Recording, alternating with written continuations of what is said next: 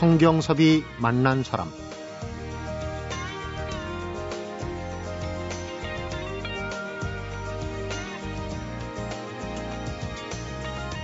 한 농부가 2월은 꿈꾸는 달이다 이렇게 얘기를 합니다.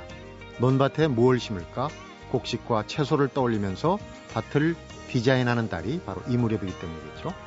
비록 농사는 짓지 않더라도 이 농부의 2월을 바라보는 시선만 또 마음만은 꼭 따라해 봤으면 합니다. 인생은 늘 2월이 아닐까 싶어요. 언제든 밭을 디자인하는 꿈을 꿀 수 있는 달이 아닐까. 성경섭이 만난 사람 오늘은 임진모 음악평론가 오은영 영화펀드 매니저가 함께하는 문화야 놀자 Old and New로 만나봅니다.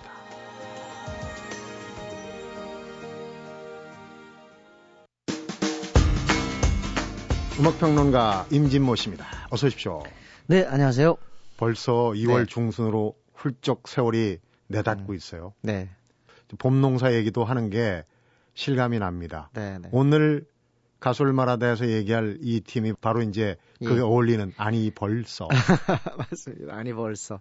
산울림입니다. 산울림. 네. 70년대 정확히 얘기하면 1977년이었는데요. 77년 가을에 이 앨범이 나와가지고 그때 당시에는 선풍이라고 얘기할 수밖에 없는 것이 네. 저는 그때 이제 라디오를 끼고 살 때니까요.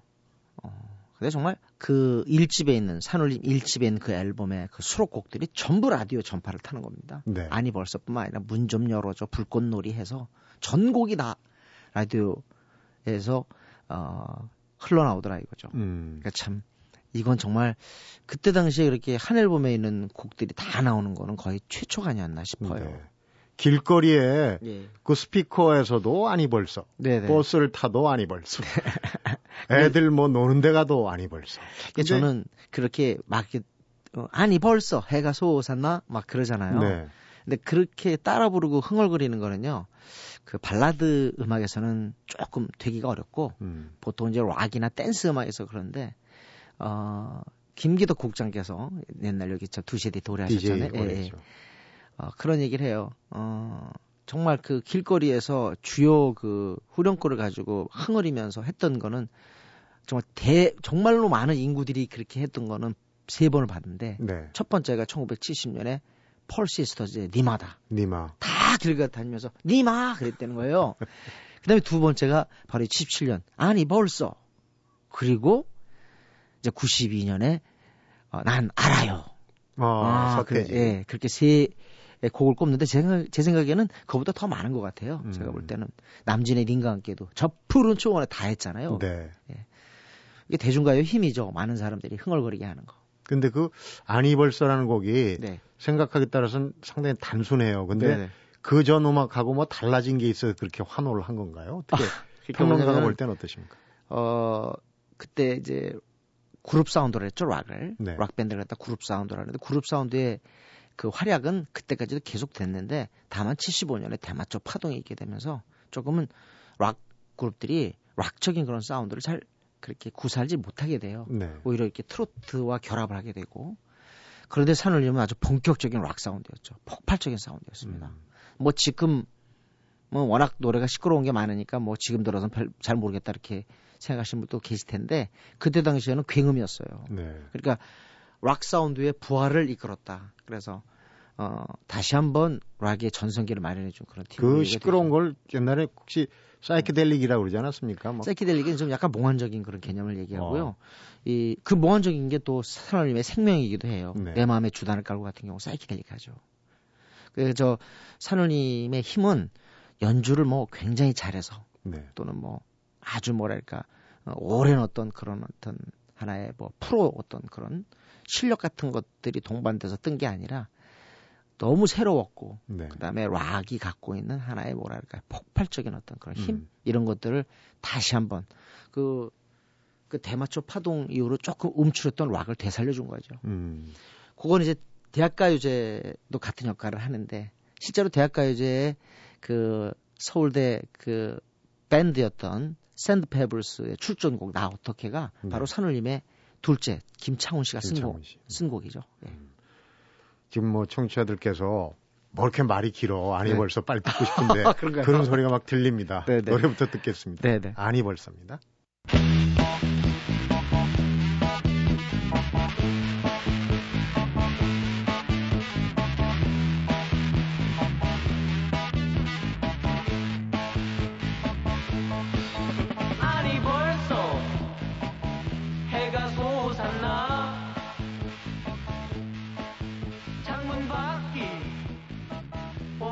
빨간 내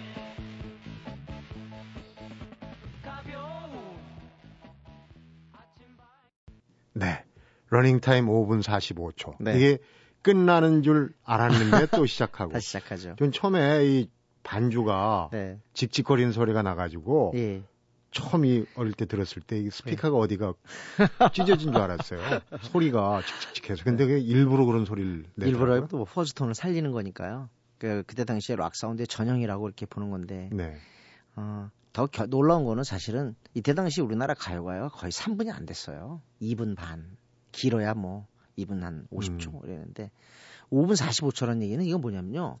방송 PD한테 틀지 말란 얘기예요. DJ들은 좋아했던 네. 것 같아요. 어디 네. 잠깐 음악다방은 차도 마시고. 괜찮은데 방송국은 이건 상황이 좀 다른 거거든요. 근데 어, 이 77년 앨범 말고 이듬해 78년에 첫 곡은 내 마음의 주단을 깔고는 3분이 지나야 노래가 나옵니다. 전주만 3분이, 3분이 나왔어요. 전주가 어. 3분이에요. 그건 PD 골탕을 먹이려고 그런 게 아닌가 그런 생각도 들고 내 마음의 황무지 내 마음 같은 곡도 참 이 방송국에서 선곡하기 굉장히 어려운 곡들이죠. 저는 음. 그게 반항이라는 거예요. 네. 네. 그러니까 그게 바로 이제 대학생들의 풋풋한 어떤 젊음의 풋풋한 실험과 시도로서 가능한 거지. 음. 맞췄다면 그런 음악이 나올 수 있었겠어요? 네. 전설이 된 이유는 바로 간단한 거예요. 제가 볼 때 뒤도 안 돌아 안 돌아보고 그냥 달려간 거죠. 음. 삼형제 네. 얘기는 뭐 너무 잘 알려져 있어 갖고 근데 그 한동안 주춤하다가 또 그 시기랑 엄, 뭐 작 맞물리나요? 그때 이제 네. 막내가 네네. 네. 사고로 유명을 네. 달리해가지고 그렇습니다. 그러면서 이제 어, 김창완 씨는 또 사실 90년대 말부터 이미 어, TV 연기자 또 영화 연기자로 이렇게 또 모습을 새롭게 보였는데요. 네. 막내가 죽고 난 다음에 더욱더 그 음악에 대한 애착이 더 강해진 것 같아요. 그래서 음. 산울림 이제 산울림의 전설은 역사 속으로 들어갔지만 김창완 밴드라고 해가지고 지금도 앨범 벌써 두 장 냈어요. 네. 두장 내고 활발하게 활동합니다. 그렇군요. 네. 무엇보다 산울림에서 저는 그 평가해 주고 싶은 게 가사인데요. 이 가사가 참 이건 천재가 아니면 할 수 없는 정도로 아주 그 뭐랄까요. 어, 굉장히 로맨틱하면서도 아주 재기 넘치는 음. 그런 언어의 배열이 기가 막힙니다. 그래서 어, 남들은 잘 쓰지 않던 단어 같은 것들, 언어 같은 것들이 이렇게 자주 등장을 하게 되고 네. 그런 게 산울림을 더욱더 돋보이게 한 것이 아닌가. 동요도 그럼요. 기가 막히고 동요 앨범도 꾸준하게 냈죠. 음. 사실은 김창완 씨가 집안이 그렇게 어, 행복한 집안이 아니었어요. 어릴 때? 예, 어렸을 때. 그래 그런 것들 상처가 동요에 집중하게 이렇게 만들었던 거죠. 음. 어, 그때 당시에 산울림이 이제 아니 벌써 문 좀 열어줘 불꽃놀이를 떠올랐을 때 기존의 그룹 사운드들은 상당히 당황했을 거예요. 왜냐면 사실 이 팀이 이렇게 뭐 연주 잘하는 것도 아닌데 아, 학생들의 풋풋한 연주인데 그게 막 어떤 시대의 선풍이 되는 걸 보고 음. 조금은 그때 당시에 음악 정말 오래 했던 그런 분들은 조금은 패닉 상태에 빠지지 않았을까. 예. 근데 어떻게 보면 또 음악이라는 것도 그런 측면도 있죠. 예. 시대를 또 잘 타고나야 되는 예, 예. 그런 부분도 있고, 어, 이 산울림은 또 이 그때 당시에는 좀 많이 못 보던 건데 긴 제목들. 네네 맞아요. 네. 꼭 그렇진 않았지만 구름 위에 뜬 기분이었어. 네. 그런 그 전체적인 그, 그 노래도 그렇고 뭐 내 마음의 주단을 깔고도 그렇고. 네. 뭐 아마도 창밖에 비가 내리고 있을 거야 뭐 이런 음. 긴 제목들의 노래가 많죠. 네. 그, 저는 그런 것도 젊음의 자유라고 생각하는데 또 하나 또 놀라운 거는 처음에는 그렇게 때려 부시고 그냥 막 징징거리고 그냥 그런 조금은 뭐랄까 락 사운드를 들려주다가 한 5집부터 6집부터였을까요? 80대 넘어 들어가서는 굉장히 서정적인 네. 서정적인 그런 음악을 들려줬죠. 저는 이 폭 발, 락의 폭발과 포크의 서정성을 동시에 완전 포획한 인물은 바로 이 산울입니다. 네. 그렇게. 그런 의미에서 서정적이고 네. 긴 제목을 갖고 있는 노래 마지막으로 아, 이게, 이게 진짜 길죠. 창문 너머 어렴풋이 옛 생각이 나겠지요. 예. 들으면서 마무리합니다. 임진모 씨 네. 수고했습니다. 네, 고맙습니다.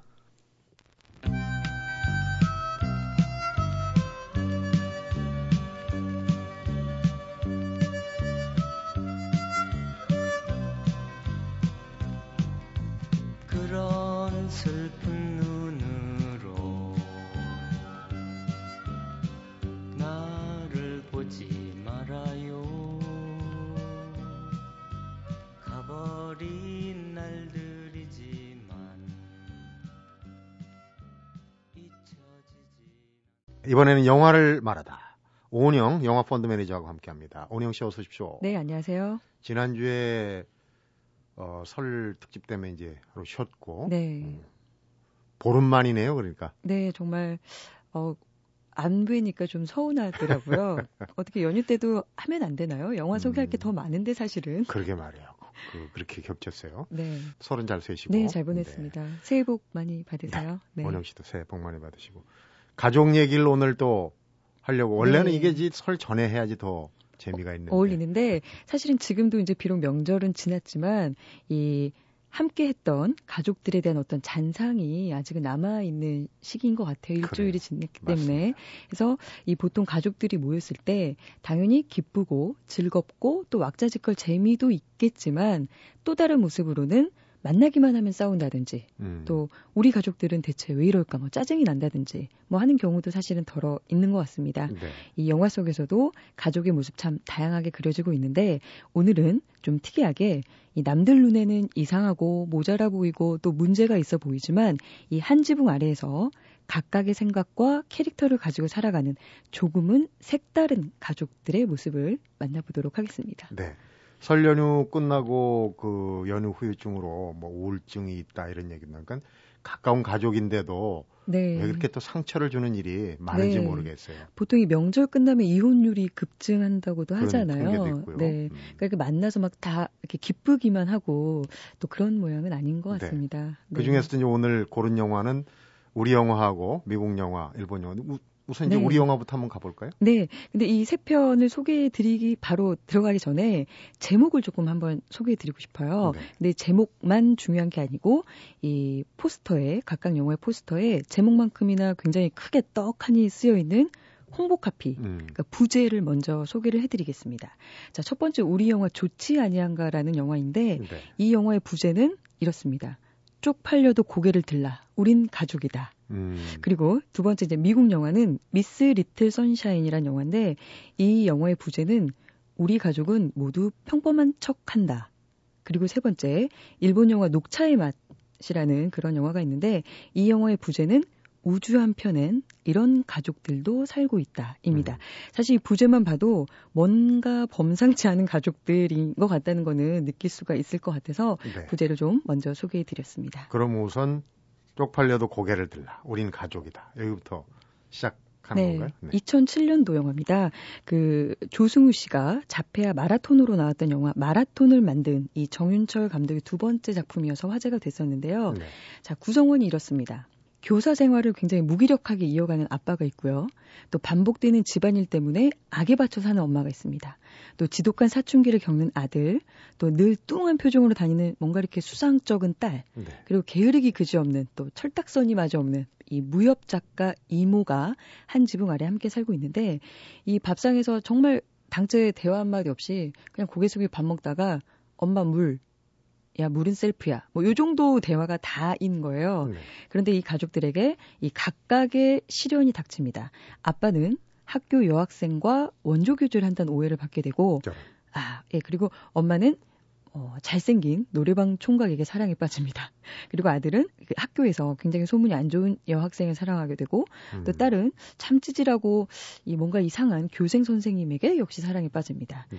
자, 영화 속에서는 이 가족들의 모습이 참 한심해 보이고 심지어 서로를 또 부끄러워합니다. 이렇게 좀 위태로워 보여도 혈연이나 가족이라는 이유만으로 참 아슬아슬하게 말 그대로 어떤 기본적인 생존, 밥을 모여서 같이 먹고 뭐 잠을 자기 위해 집에 들어오는 뭐 이런 모습으로만 그려지고 있는데 참 뭐 과장되지 않게 또 드라마틱한 어떤 감정들 없이 덤덤하게 가족들의 모습을 보여주고 있습니다. 네. 그런 모습들이 이 우리네 평범한 가족의 모습과 참 많이 닮아 있는 것 같은 느낌이 들었어요. 음, 어느 부분은 우리 가족 얘기다 싶은 부분이 공감대가 좀 네. 많이 있을 거예요. 영화의 마지막 장면이 이 동네 사람들이 다 모여서 축구를 보는 와중에 이 아빠의 원조 교제 그 이슈 때문에 다른 가족들과 싸움이 붙습니다. 네. 자, 이렇게 평소에는 가족들 스스로 막 자기들끼리 비난하다가 공공의 적이 생기니까 가족들이 똘똘 뭉쳐서 함께 정말 난장판이 되면서 싸우는 모습이 나오고 음. 다들 만신창이가 돼서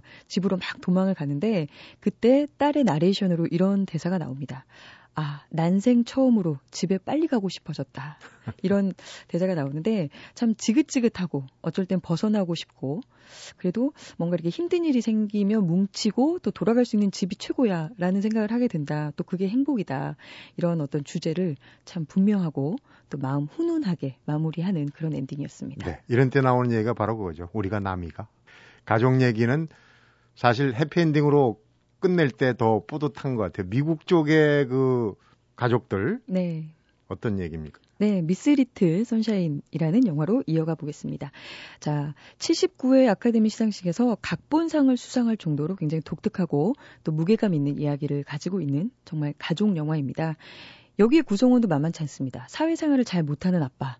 이런 아빠하고 사이가 너무 안 좋아서 2주째 저녁 식단으로 닭날개 튀김과 사이다만 내놓는 엄마. 네. 그리고 마약 복용으로 이 최근에 양로원에서 쫓겨나는 하, 그 할아버지. 이분이 큰 문제네요. 네, 아주 할아버지가 문제입니다.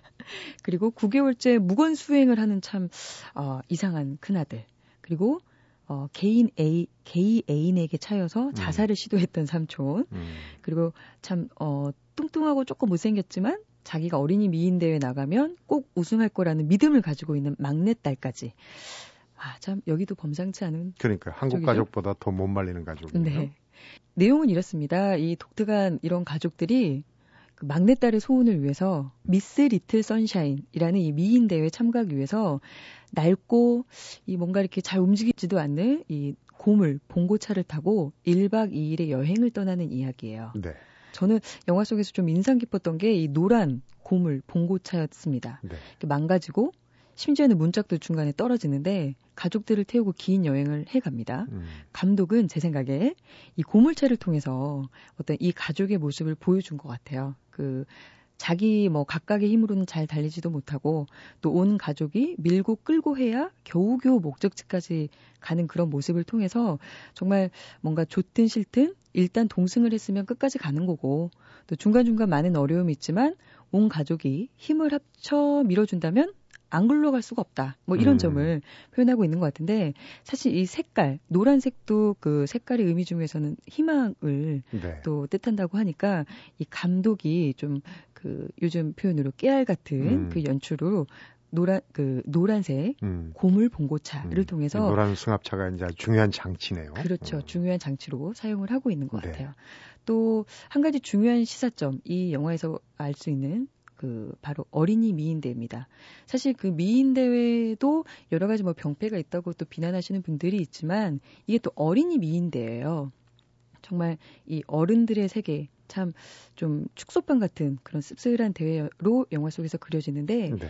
막내딸은 그런 대회 참가에 들떠 있고 자기가 1등을 할 거라는 어떻게 보면 무모한 자신감에 쌓여 있습니다. 네. 그리고 바라보는 가족들의 마음도 굉장히 불편한데 왜냐하면 음. 꼴등이 좀 너무나 당연해 보이거든요. 좀 공주병이군요, 이 막내딸이. 네, 그러니까 다른 애들은 그 어른처럼 막 진하게 화장하고 또 사자 머리하고 음. 또 화려한 드레스를 입었는데 막내딸은 그냥 딱 통통하고 그냥 큰 안경 쓴 그냥 뒤로 머리 따은 그냥 어린이거든요. 네. 그러니까 어떤 미의 기준에 대한 잣대가 좀 다른 거죠. 하지만 이제 가족들은 이 막내딸이 원하는 대로 그대로 둡니다. 그러면서 영화 속에서 엄마가 이렇게 얘기해요.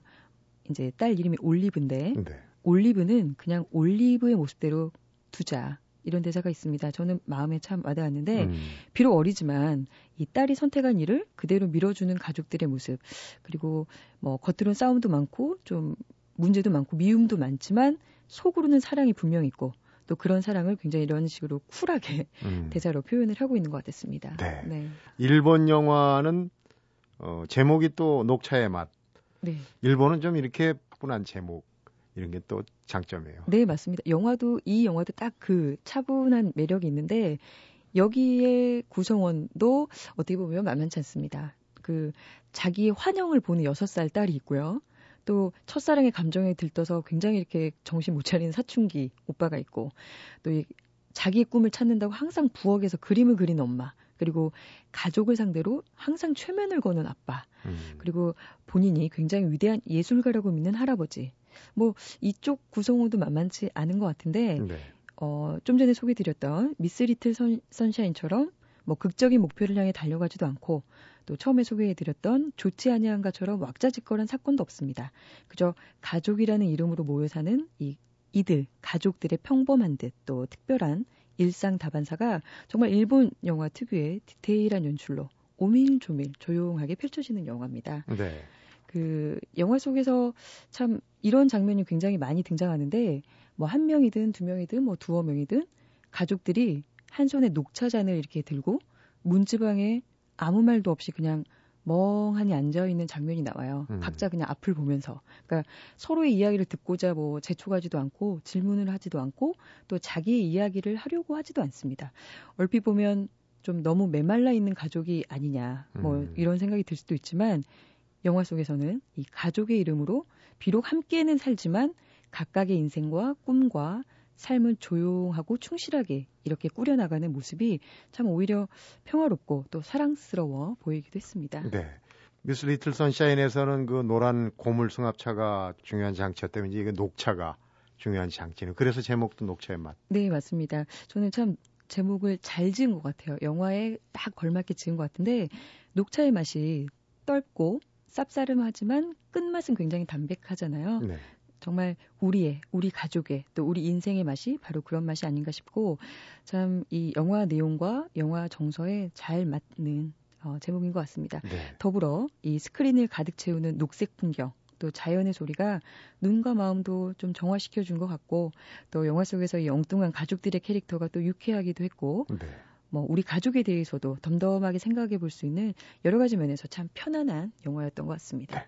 이번에는 이제 개봉작을 좀 알아볼 텐데 새해 초부터 한국 영화가 아주 대박 행진해요. 500만, 네. 700만 이러다가 1억 명 돌파 올해는 굉장히 일찍 달성하는 거 아닙니까? 네, 그럴 수도 있을 것 같아요. 네. 그리고 앞으로 준비된 뭐, 뭐 신세계든 음. 뭐 분노의 윤리학이든 또 오늘 소개해드리는 뭐 개봉했지만 남자 사용 설명서들 굉장히 또 화제작들이 많이 또 준비가 되어 있기 때문에 네. 더 기대를 해볼 만한 음. 한 해가 된 것 같아요. 우선 남자 사용 설명서. 네. 자, 14일 날 발렌타인데이였죠. 사실은 뭐 이런 기념일 많이 안 챙기시는 분들도 있지만 어쩔 수 없이 요런 그 발렌타인데이에 맞는 로맨틱 코미디 극장가에서도 항상 준비한 듯 내놓습니다. 네. 자, 남자 사용 설명서 제목만 들어도 궁금한 영화. 어, 개인적으로는 제가 궁금했던 영화입니다. 자, 영화 내용은 이렇습니다. 항상 남자들에게 치이고 또 별 인기도 없는 여주인공이 우연히 남자 사용 설명서라는 테이프를 손에 넣게 되고 그대로 따라해가면서 이 평소에는 언감생심이라고 생각했던 남자 주인공 한류 음. 스타 최고의 이 한류 스타와 사랑에 빠지게 된다라는 내용인데 사실 제목만 듣고 뭔가 이렇게 좀 정말 확실한 노하우가 있는 거 아닐까라고 기대를 하면서 봤지만 특별한 기술은 없습니다. 네. 그죠? 재밌게 즐기실 수 있는 그냥 네. 깜찍한 네. 영화죠. 또 미국 로맨틱 코미디도 개봉을 했네요. 네, 실버 라이닝 플레이북이라는 조금은 다소 입에 안 붙긴 하지만 네, 이 미국 로맨틱 코미디입니다. 사랑의 감정을 잃어버린 남자 그리고 무조건 돌직구처럼 사랑에 빠져드는 여자 이 두 명의 사랑 이야기를 그리고 있습니다. 제가 돌직구라는 표현을 썼는데 이 남녀 사이의 애정에 대해서 아주 과감한 그야말로 돌직구 대사를 던지는 화끈한 영화가 되겠습니다. 자 이번 달 24일에 열릴 예정이죠. 이 아카데미 시상식에서 로맨틱 코미디 장르로서는 드물게 8개 부분에 노미네이트 되어 있는 어. 화제작입니다. 여러모로 뭐 감독이든 배우든 내용 면에서 관심을 가져볼 만한 영화인 것 같아요. 네. 네. 발렌타인데이, 네. 이 발렌타인데이가 껴있는 주라서 그런지 역시 로맨틱한 네. 영화가 네. 많이 개봉을 했군요. 오늘 영화 소개 잘 들었습니다. 네, 고맙습니다. 성경섭이 만난 사람, 오늘은 임진모 대중음악 평론가하고 오은영 영화 펀드 매니저와 함께 문화야 놀자 Old and New로 함께했습니다.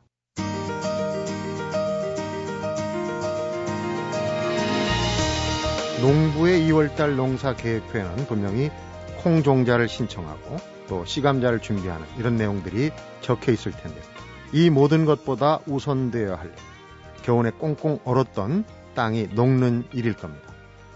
아마 마음밭도 그럴 텐데 꽁꽁 얼어붙은 마음으론 새로운 사랑도 또 일도 좀 힘들지 않을까 싶은데 내일 모레가 얼었던 대동강물도 풀린다는 우스인데요.